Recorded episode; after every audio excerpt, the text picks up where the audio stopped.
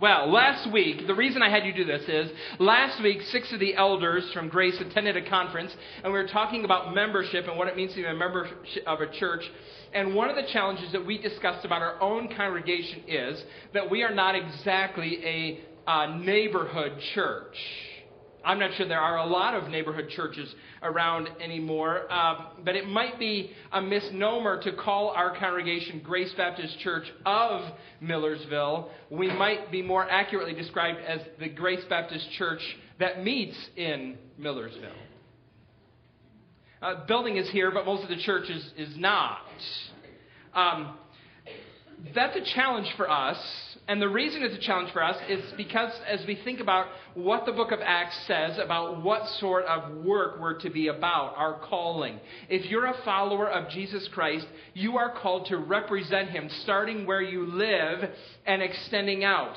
This is what Jesus told us in Acts chapter 1, verse 8. He said, You will receive power when the Holy Spirit comes upon you, and you will be my witnesses where you are, Jerusalem and in the neighborhood around you, Judea, or the region around you, and in Samaria, a little further out, and the whole parts of the earth, the uttermost part of the earth, the ends of the earth. Today, what we're going to do is we're going to look at a passage of Scripture that encourages you to ask this question. Here's the question this passage encourages us What would it take to make you give up on this mission? Or, or to put it another way, what will it take to stop you from faithfully representing Jesus Christ in your zip code? Now, I ask that question. That's an odd way to ask the question, I know, because most of the time we don't, we're not worried about stopping or we're not worried about slowing down. Our challenge isn't it most often to encourage one another to start to be more active and more faithful in representing Jesus Christ. Uh, we, we need to make progress in, in at least living a life so that the people who live around you and the people who work with you at least know that you're a Christian. So our concern usually is with starting, not with stopping. Uh, isn't it interesting that the fact that, that when I ask, what will it make you, to st- make you stop, it's such an upside down question for us. It really shows us how far off from the book of Acts we sometimes are. What will it take to make you stop, to make you give up on this mission that we have together? Uh, we usually spend uh, one day a summer at one of the local amusement parks as a family. One day the summer we go. Uh, we have kind of outgrown Dutch Wonderland, and last year we went to, or this past summer we went to Hershey Park together, and my daughters are very excited because they are tall enough to ride most of the big roller coasters. And since I lost the coin toss, I had to ride with them. So, uh, you know how this is like, or this works like. You, you get in line and you wait and wait and wait and wait, and then you go and you sit down in this plastic molded seat and you squeeze into the seat, and they, they lower these bars upon you. They buckle, bolt, and strap you in. And then the train leaves the you pull it down, and then if it's just not far enough, if you still can breathe, they come and push it harder so you can't anymore. And then you leave the station and you go on the track, and, and all the roller coasters that go up, they sound exactly the same, don't they? Tick, tick, tick, tick, tick, tick, tick, tick, tick, tick, tick, tick, tick and you ride up this car up into the sky, and you see the ground get further and further away, and the clouds get closer and closer and closer. Tick, tick, tick, tick, tick, tick, tick, tick, tick, tick. You ride up to the top, and then all of a sudden there's this moment when, when you crest the top of silence. Tick, tick, tick, tick, tick, tick, tick, and it stops. And then, wham, you plummet down to the ground as fast as possible. Now, I ask, what would it take to, if when that train is flying down the hill, what would it take to stop that, that train, that car? Oh, some tremendous brakes, right? When the Lord Jesus says, I will build my church, and the gates of Hades will not overcome it, he put us on this trajectory. He's sending us down, and he has no interest at all in stopping. He has no interest at all in us slowing down. He has an interest, in fact, in us bracing the speed, embracing the speed on which this mission takes us. What would it take for you to give up on this mission? It's a question for us to consider as we look at a section of Scripture in Acts chapter 5. So if you have your Bibles, I'd like you to turn to Acts chapter 5 with me this morning. Acts 5, I'm going to read from verses 12 through 26. We're actually going to look at half of a story, half of a scene that begins the next major turning point in the book of Acts. And the reason that I want you to show, I want you to see from this text this morning something. I want you to see God's determination, His own determination that His church fulfill her mission. He's at work to support and guide and motivate and empower us. And there are two ways that this text shows, us that God is determined. God has determination that the church will fulfill her calling. Now, let's read the passage. Again, half of the story. We'll look at the next half, Lord willing, next week. And then um, we'll, we'll talk about, we'll show you these things from the Bible. Acts chapter 5, verse 12. This is what Scripture says. The apostles performed many signs and wonders among the people, and all the believers used to meet together in Solomon's colonnade. No one else dared join them, even though they were highly regarded by the people. Nevertheless, more and more men and women believed in the Lord and were added to their number. As a result, people brought the sick into the streets and laid them on beds and mats so that at least Peter's shadow might fall on some of them as he passed by.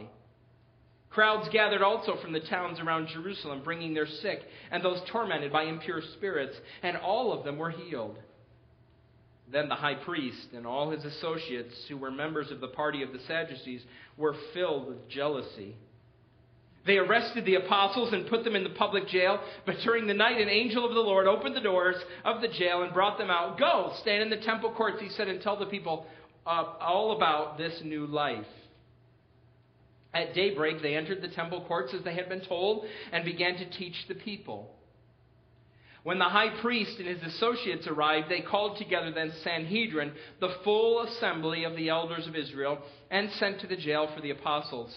But on arriving at the jail, the officers did not find them there. So they went back and reported, We found the jail securely locked with the guards standing at the doors, but when we opened them, we found no one inside. On hearing this from the report, the captain of the temple guard and the chief priests were at a loss, wondering what this might lead to. Then someone came and said, Look, the men you put in jail are standing in the temple courts teaching the people. At that, the captain went with his officers and brought the apostles they did not use force because they feared that the people would stone them. I don't know what would it take for you to stop representing Christ faithfully, but it is clear from this passage that God has absolutely no interest in stopping at all. Uh, in fact, here are two cl- clear signs of that. First, he empowers signs and wonders that establish his messengers. He empowers signs and wonders that establish his messengers. Now, that's a pretty deliberately worded sentence, and it's one that's supposed to help us as we think about this summary paragraph in verses 12 through 16 about signs and wonders. What are they for, and what do they do? We have a lot of confusion about that in uh, the church of Christ. The text indicates two things to us, I think, about these miracles. First of all, they're centered on the apostles. That is, they're mediated very carefully and very specifically through these men. These men that the Bible later calls the foundation of the church. These miracles are signs of a duly appointed apostle. They're mediated through these men. They focus in this paragraph, and the focus in this paragraph actually is even more clearly and directly on Peter himself. Now, the phrase signs and wonders is used elsewhere in the Bible. In fact, it's used in uh, the book of Exodus to say to speak about Moses. Moses is a duly appointed spokesman of God because he does signs and wonders. And, and the type of miracle that's happening here in this passage actually in the New Testament focuses most specifically on three different people Jesus, Peter, and Paul. And it's interesting, these men are so closely associated with miracles like this that the people around them begin to, they begin to act a little superstitiously toward them. Remember with Jesus, what was it? Oh, if I only touch the hem of his garment, I'll be made well. Here with Peter, if his shadow will only pass over me, I'll be well. Later in the book of Acts, they start stealing Paul's handkerchiefs. He's working hard as a, as a uh, tent maker, and as he sweats, he wipes his brow and he sets the cloth down. People are stealing them and taking them and laying them on sick people to make them well. That's a rather superstitious view of the miraculous.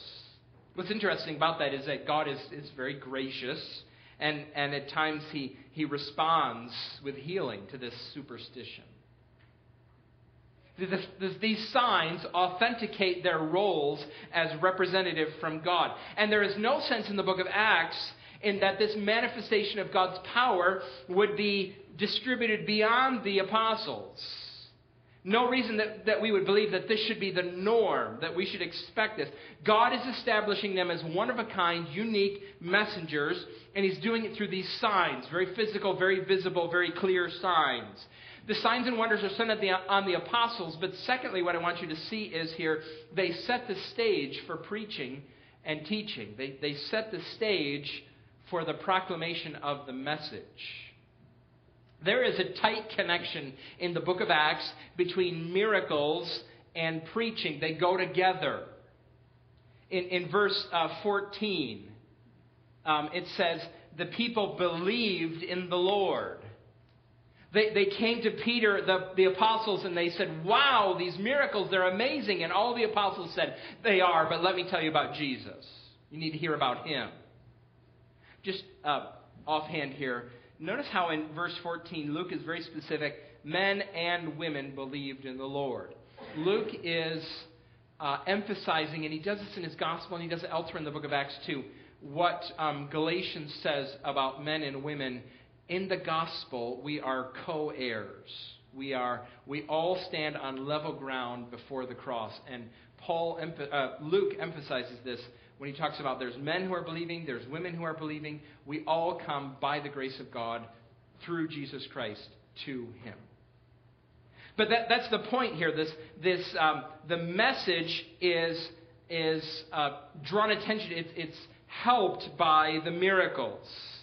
Actually, what's happening is that God is answering the prayer that they prayed back in Acts chapter 4. Look at Acts 4, verse 29. Look over at those verses.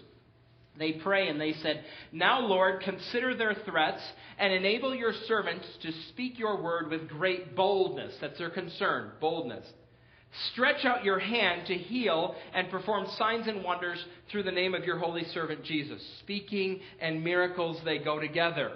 And actually, what happens in the Bible is we see in the book of Acts even that the message takes priority over the miracles. So the message that's more important than the miracles.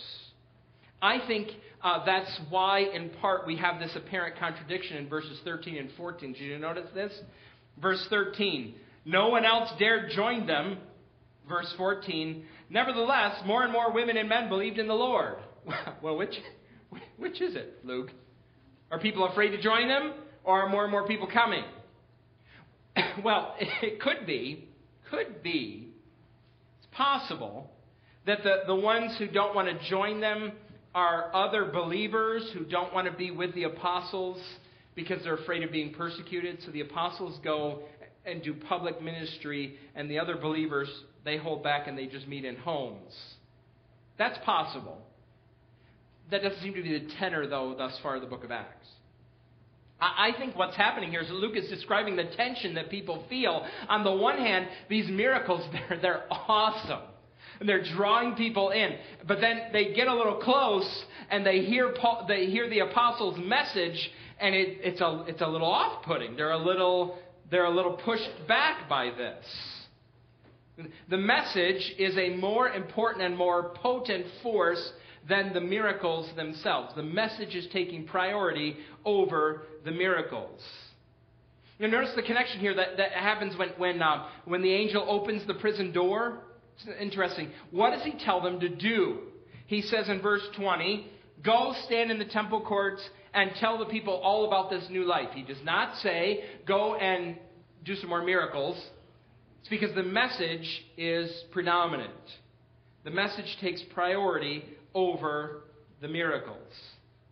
I think bearing that in mind helps us understand why sometimes in the book of Acts miracles don't happen. This is a rescue story, And uh, there are three rescue stories like this in the book of Acts where God miraculously sets somebody free from prison. Happens here in Acts 5, ha- happens in Acts chapter 12. We'll come to that in a little bit.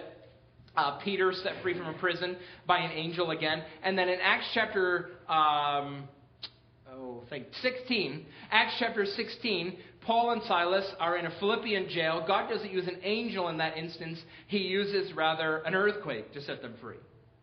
Three times it happens. God sets prisoners free until we get to Acts 24, where, where God lets Paul sit in prison in Caesarea for two years. Sometimes we read, we read the book of Acts and, and we say, wow, must have been great living back there. I wonder why. Why doesn't God do the miracles today like he did in the book of Acts? That's a fine question to ask, as long as you ask the other question why didn't God do the miracles that he did in the book of Acts in the book of Acts? Why are there times back then that he didn't do the same thing? Do you wonder if Paul, sitting in prison in Caesarea for two years, did Paul say, God, um, you set Peter free? You set the apostles free? They didn't spend a night in prison. You can open these doors. Here I am. Well, we're thinking about that, um, we're talking about the miraculous. There was a man that Paul mentions in 2 Timothy chapter 4. His name is Trophimus. And uh, Paul, at one point in time, left him sick in uh, city of Miletus. He left him there under the care of some other brothers and moved on in his ministry. And he says, I left Trophimus sick at Miletus. What was Trophimus thinking? Was, was he, could, could it's possible that he, he could have been thinking to himself, hey, Paul, can I have some of those handkerchiefs? Just lay them on me and, I, and I'll get better. Why doesn't God always, in the book of Acts, do the same miracles consistently? At the conference that we went to last week, there was a man uh, who spoke for a few minutes. He's from Iran. He's an Iranian pastor. He's pastoring a church of Iranian Christians outside of Iran in another city in the Middle East. And when, the last time that he and his wife went to Iran, he was imprisoned uh, for three months. He and his wife were in prison. Why didn't God open those doors? What about Saeed Abedini? Do you know Saeed Abedini? He's an Iranian who's been in prison for two years now. Why hasn't God opened those doors like he did here in Acts chapter 5? Well, I, don't want to presume to try to explain. I could not. I'm incapable of, of doing it. Explaining all of God's strategy. But, but since Acts teaches us that the message takes priority over the miracles, I think that's the direction that we per, should pursue. In Paul's case, if Paul had set him free from the Caesarean prison, Paul would not have been there long enough to appeal to Caesar and would not have gotten an all expenses paid trip to Rome. Up until this time, Paul's been traveling around the Mediterranean preaching the gospel, raising money, and, and working hard as he goes. And now all he does is make one little appeal, and the Roman government pays for him to go. It was wonderful. The gospel gets to Rome through Paul's imprisonment. It, the message takes priority over the miracles. I think that passages like this should help us think about the role that signs and wonders play in our own representation of, of Jesus. See, we're not of this generation of believers, uh, we're far removed from it. We spend time reading their stories and reading their testimonies. How do those stories function in our lives? I, think sometimes the punch of them, well, sometimes I, I think that, that we feel a little apologetic. Yeah, God used to do impressive things, but he, he doesn't really anymore, so we just believe in Jesus. A little bit apologetic that what's happening here doesn't, happen anymore. Or sometimes the punch of these stories is, is a little bit dulled by familiarity. We've read them over and over and over again, and we're inundated with a lot of other myths and legends and stories and fables. Sure, um, Jesus calms a storm, but we have for 70 years, we've been telling a story about an alien who looks surprisingly human, who came to Earth when he was a baby, and under the influence of the yellow sun, he's able to fly and leap tall buildings in a single bound, and burn things up with his eyes and see through walls. Mm. Or, and we, we've been telling about uh, stories about a, a little boy who was orphaned by his parents. He doesn't know it, but they were killed by an evil wizard. And when he gets to junior high, he goes to a special school where he learns how to do things with his magic wand, and it's impressive and amazing. And there's seven 1,000 page books about this character. So then we read, you know, Jesus touches someone and leprosy goes, and we, we, we're maybe dulled a little bit by these stories. But, but when we pick up this book, we are reading historical events, things that really happened. Luke describes them in specific terms, with specific places and specific um, dates. No one else in the ancient world would write fiction like that. We write fiction like that today, but no one else in the ancient world. If Luke was writing fiction, if he was writing myth or legend, he would have written generic things. One time I heard, it seemed like. Uh, somebody once did this. That's how he would have written. But Luke writes these things as if it's as normal as can be. Peter went to the grocery store, he got some bread, he got some milk, he healed somebody from leprosy, and then he went home. I mean, it's just that normal as he, he writes this description because he's writing history. There's a sense in which we read the stories and they should capture us again. Mark Galli was uh, pastor of a church in uh, California a number of years ago, and he was teaching a class. There was in their church a group of Laotian refugees. They'd come from Laos, and they were in his church, and the church was supporting them and sponsoring them and caring for them. And he was doing a Bible study with them. So he, he decided to go through the book of Mark, and he came to Mark chapter 4. I mentioned it a minute ago. That story where Jesus calms the sea stands up in the middle of a boat. Peace, be still, and the wind and waves die. And Mark Galli did with these Laotian refugees what every uh, Bible teacher does with that story. We metaphorize, that's not a word, but we, we metaphorize the story a little bit and we, we, we try to apply it by asking ourselves, now, what are some of the storms that you've faced in your life? It's not a bad way to, to apply that, that passage, but he asks these questions. And, and uh, the Laotian refugees were um, silent till one brave soul said, Do you mean to tell me that he actually calmed the wind and the sea in the middle of a storm? Is that actually what you're saying? Mark Galli says, At that point in time, I thought they were going to quibble with me, but they were going to argue about the event, so I tried to move them on. Let's not worry about the details of the story. Let's think about the storms that are in your own life. Again, nobody said anything. Till finally, one of the refugees said, Well, if Jesus calmed the waves and the wind, he must be a very powerful person. Mark Galli said, It was at that moment that I realized that I was the only one in the room who didn't understand the story. See, these miracles that God empowered gave them the platform to preach the gospel, to speak about the God who is the creator, who called the entire world into existence. He's the God who made us, and He made us so that we might know Him and walk with Him and love Him and find our highest joys in serving and honoring Him. But we have all disobeyed Him starting from the very beginning, and the Bible is overshadowed and darkened by the awful consequences of living in the world that God made and pretending He does not exist. And in time, that God came to earth, deity wrapped in humanity, and He did astounding things. If Jesus were here in this room this morning, physically, he could restore strength to your weak legs so that you wouldn't need a cane anymore. He could tell the sky to rain. We need more rain, don't we? We're behind. He could tell the sky to rain and it, it would rain. He could go to the hospital and he could clear out the oncology wing of the hospital and, and pull every cancerous cell from every body there.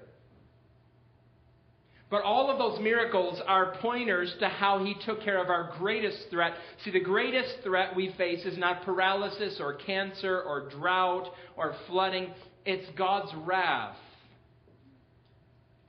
The God against whom we have rebelled. And Jesus died on the cross as part of God's plan, bearing his Father's wrath for us. In love, he paid the penalty that we owed, death. He died, he rose again, and he offers forgiveness and life to everyone who will receive it by faith. I really believe that Peter did all of these miracles. I believe he did absolutely every single one of them. But more importantly, they point to the fact that the Lord Jesus has come to restore and heal completely and thoroughly. And that's how we read these stories with, with joy. Oh, Lord Jesus, you have done these things through these men. And they point to your supremacy over everything disease, the demonic, nature, and my rebellious heart. See, God empowered these messengers, and by so doing, He communicates His will that the message should continue. Now, notice though, secondly, here what happens in this passage. How else does God, in this text, tell us that He is determined that His message spread? Secondly, He does it because He foils the plans of His opponents. He foils the plans of His opponents. We're going to look more carefully at this next week, but as we read this passage, this is a story that really makes these men look like rubes. They're really just dolts in this whole story. Uh, verse 17, the high priest and his associates, what do we learn about them? We learn about them that they're jealous. They're not acting because they care for the people or they're concerned about doctrinal purity. They're just jealous. And then at the end of the passage that we read up to verse 26, we find out that they're afraid. They're afraid of the crowd. You cannot lead people if you're afraid of them. And, and they've forgotten how jealousy is so blinding. They're just rubes. And the whole exchange in this passage makes them look foolish and ineffective. The men they put in prison don't stay there. These religious leaders who walk around so powerfully and so pompously, they're kind of like uh, parents who have toddlers that won't stay in bed. Put your child to bed, and, you, you walk down the hall or maybe down the stairs, and you turn around, and there they are behind you. They scare you half to death. What are you doing out of bed? Uh, I heard something. Yeah, you're going to hear something. Go back to bed, right?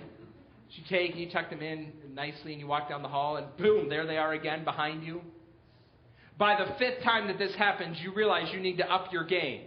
Okay? It's time to get even more serious with this. Uh, duct tape, not duct tape. No, that's not, not what I'm recommending at all. No. Just kidding about that. Doesn't work. Uh, no, I, um, just kidding. Look at this. All their planning and all their scheming is undone. It's undone by God so easily. This passage, it describes in such great detail all their efforts, all the things that they do.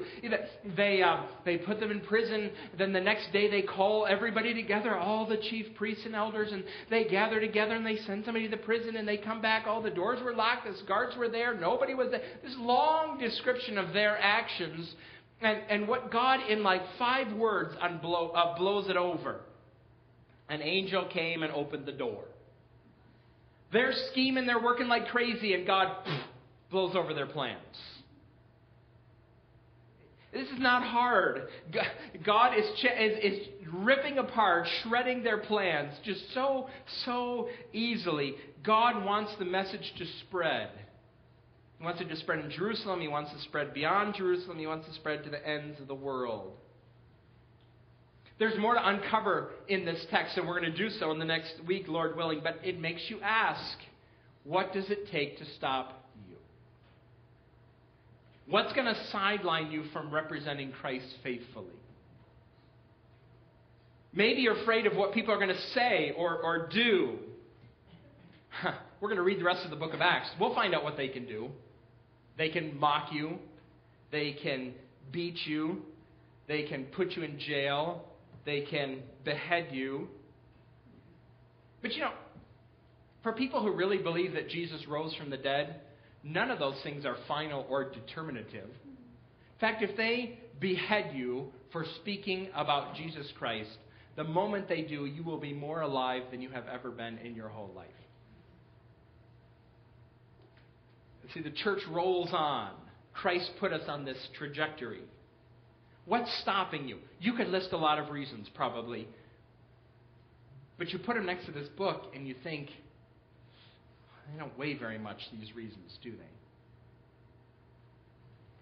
I read a fair amount of letters from missionaries, from outreach partners, people who are serving, um, representing Christ around the world. Some of them are church supports, and some of them uh, we don't. This week I read a letter from a couple. Uh, we don't support them as a church, but I get their letters. They're serving in a, a difficult place overseas. And uh, they wrote in this letter about how they're learning the language and, and, what they're doing, and they've been there a couple of years. And um, one of the things I noticed, I have no, this trend in these letters, if you look at them, is our outreach partners, as they live in France and uh, Germany and in South America and outside of the United States, they write these letters in an effort to demonstrate to you that the investment that you're ma- we're making in them is worth it. So I always include, uh, this week I had an opportunity to, to, to, talk to my cab driver about what it means to follow Jesus, and it was, it was great. Or uh, uh, please pray for my contact with my translator I, or my, my language tutor. I, I speak with them three times a week, and I'm really trying to teach them uh, to share uh, about the Bible with them. There's, there's this constant effort to say, look, what you're, the investment you're making in sending me here is worth it. You keep sending the money, keep praying for me, because I'm a good investment as a representative of Jesus Christ here. What would happen if you had to write your own letter? God has strategically placed me in the 7516 zip code. And I'm taking advantage of these opportunities to represent Him well. I'm so grateful for your support. I'm, I'm grateful that God has placed me by his sovereignty in the 17584 zip code because it gives me an opportunity to talk to the people I see at, at stores and, and it gives me a, a chance to magnify his grace. Could you justify your presence where you live? Show that it's a worthy investment? That, that you being in 17601 was a good plan on God's part because he put you there to represent him well? What is stopping you? Let's pray, shall we?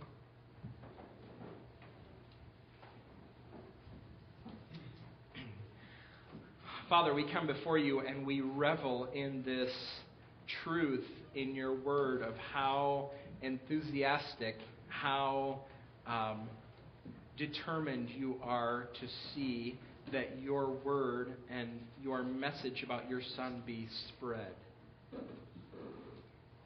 We're going to learn, Father, how you use even persecution to, to get your church to move.